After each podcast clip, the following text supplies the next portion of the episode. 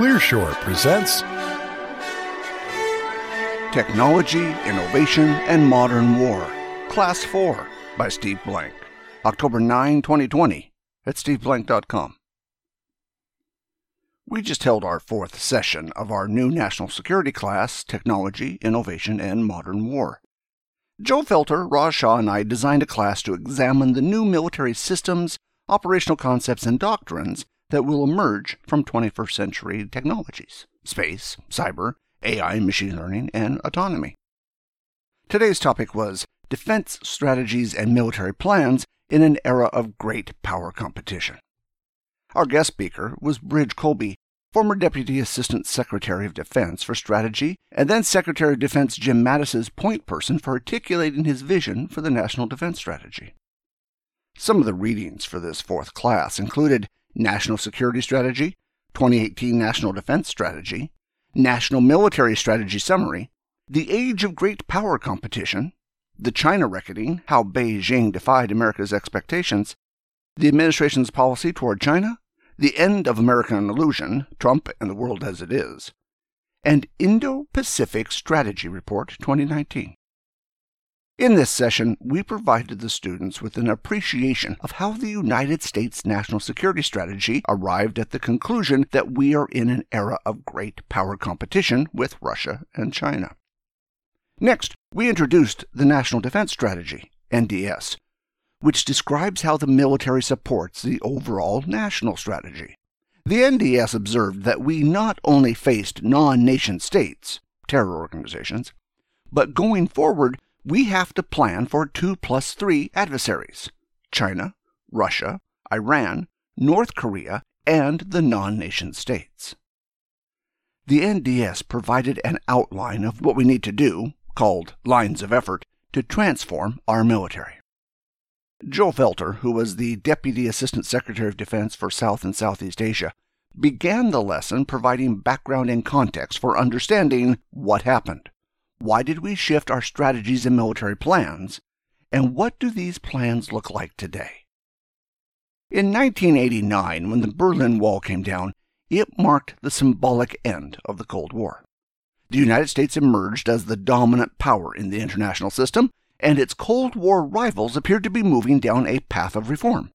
We had great hopes for an international security environment that would advance common interests among large and small nations through international cooperation and engagement. Russia at the time showed promising signs of moving closer to democracy. The breakup of former Soviet states put the country on the path of increasing liberalization and reform. Former Warsaw Pact nations expressed interest in working with and aligning more closely with its former rivals. Several joined NATO. Meanwhile, China's economy was growing at an extraordinary rate, and becoming more integrated with countries across the region and beyond. All prevailing theories of modernization predicted that this growth would lead to increasing liberalization and reform in China.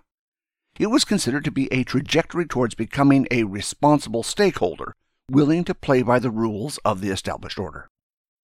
Beyond these encouraging developments with our former Cold War rivals, the U.S. assumed a position of unparalleled military dominance.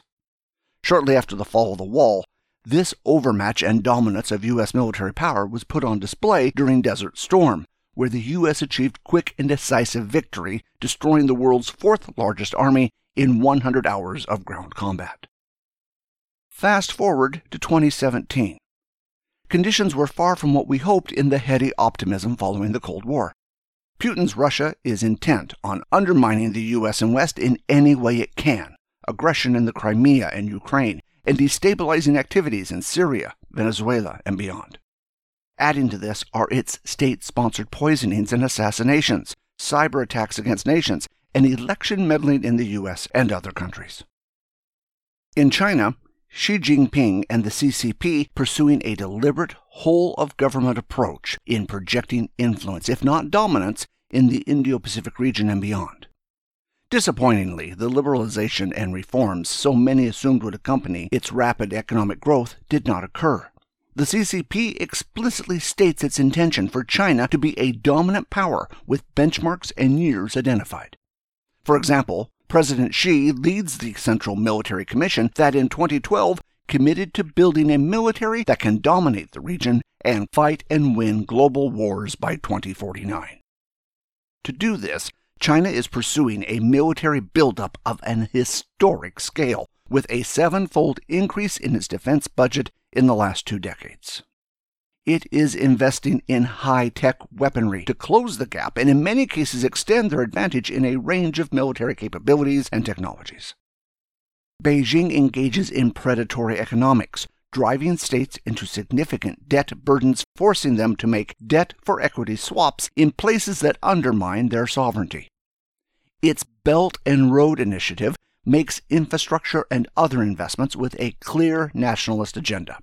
It's increasing its de facto power projection capabilities by developing and establishing access to a network of dual use ports, airfields, and other facilities across the region. Some argue that China is even in the early stages of establishing a strategically located naval base in Cambodia, which course co instructor Joe Felter raised the official alarm following a visit to the southern port while serving as the senior official in the Department of Defense. China's militarization of features in the South China Sea is perhaps the most egregious example of its illegal efforts to build military capabilities and extend the PLA's ability to project power. Despite Xi's promise to President Obama in Jinping Rose Garden in 2015 and the International Tribunal ruling by The Hague in 2016 that its claims have no basis in international law, China continued to fortify its illegal claims, building runways, radars, missile sites, storage facilities, and other improvements. These were the conditions we confronted in 2017 when the current National Security Strategy, NSS, and National Defense Strategy were developed. These strategies reflected the realization we are in long term competition with Russia and China and must make a clear eyed assessment and treat these competitors for who they are and not as we want them to be.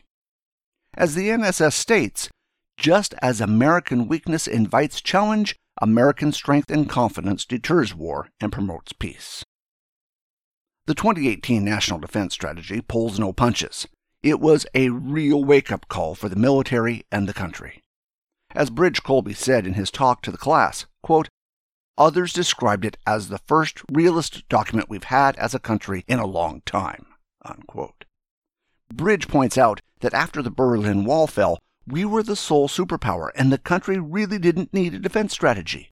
We had so many resources relative to the plausible threats that we could essentially overwhelm any adversary. Besides explicitly acknowledging we are in long term strategic competition with Russia and China, it said that our regional priorities would shift from the Middle East to Indo Pacific and China. And China is recognized as the more powerful and potentially dangerous threat. The National Defense Strategy outlined three major lines of effort that the Department of Defense needed to execute to face these new 2 plus 3 challenges. Line of Effort 1 Build a more lethal force. Line of Effort 2 Strengthen alliances and build partnerships. Line of Effort 3 Reform the Defense Department. And the U.S. has made important progress across all three lines of effort. Our students heard this quarter about some of the efforts aimed at reforming the Department of Defense. Requirements and Acquisitions Reform from Will Roper. New innovation organizations like the JAIC, the Joint Artificial Intelligence Center, from General Shanahan. And AFWERX, Kessel Run, Naval X. And they'll hear more later this quarter from General Raymond about standing up a new service branch, the Space Force. So, how are we doing so far? First, the bad news. China is making gains, and many are at the expense of state sovereignty across the region, which in some cases will be difficult to reverse, such as Hong Kong. Under Xi and the CCP, China is structurally set up in many ways to compete more effectively, for example, with its coherence and continuity of leadership, civil, academic, and military fusion. Other examples include how China's state owned enterprises can be employed by the CCP for coordinating and projecting influence more efficiently. But there is good news that bodes well for the outcome of this long term competition. The U.S. has a vision that is largely shared and embraced by those who wish to see the region remain free and open and for the rules based order to endure. Significantly, we're not asking states to choose between US and China, but rather to choose their own sovereignty and a vision for future. Our challenge, however, is to ensure our actions match our strategy, demonstrating that the U.S. is a reliable partner and will deliver on its stated goals and objectives.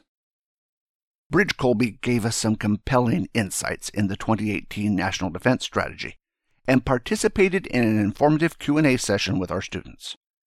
He provided an insider's account of the development of the National Defense Strategy and an informed assessment of its execution.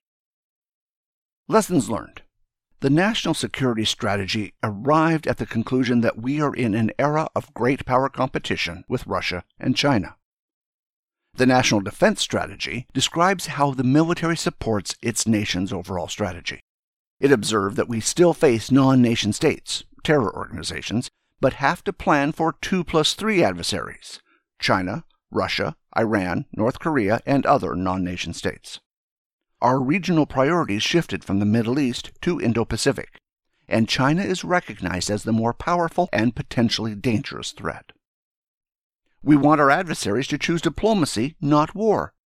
To do so, we are developing a lethal force, the NDS Line of Effort 1, to decisively defeat adversaries in future conflict. This ensures no state calculates it can successfully use force against the U.S. to achieve its objectives, and therefore it must rely on diplomacy and other means short of war. And the U.S. has a significant advantage in its network of alliances and partners. Strengthening these alliances and building new partnerships, the NDS line of effort two, will be critical to our ability to compete effectively. Thanks for listening, and we hope you enjoyed the show. We would like to hear from you, so please send your thoughts to comments at clearshore.us or visit us at clearshore.us. If you would like this show delivered to you automatically, you can subscribe to the Clearshore podcasts on iTunes. Wishing you all the best until next time.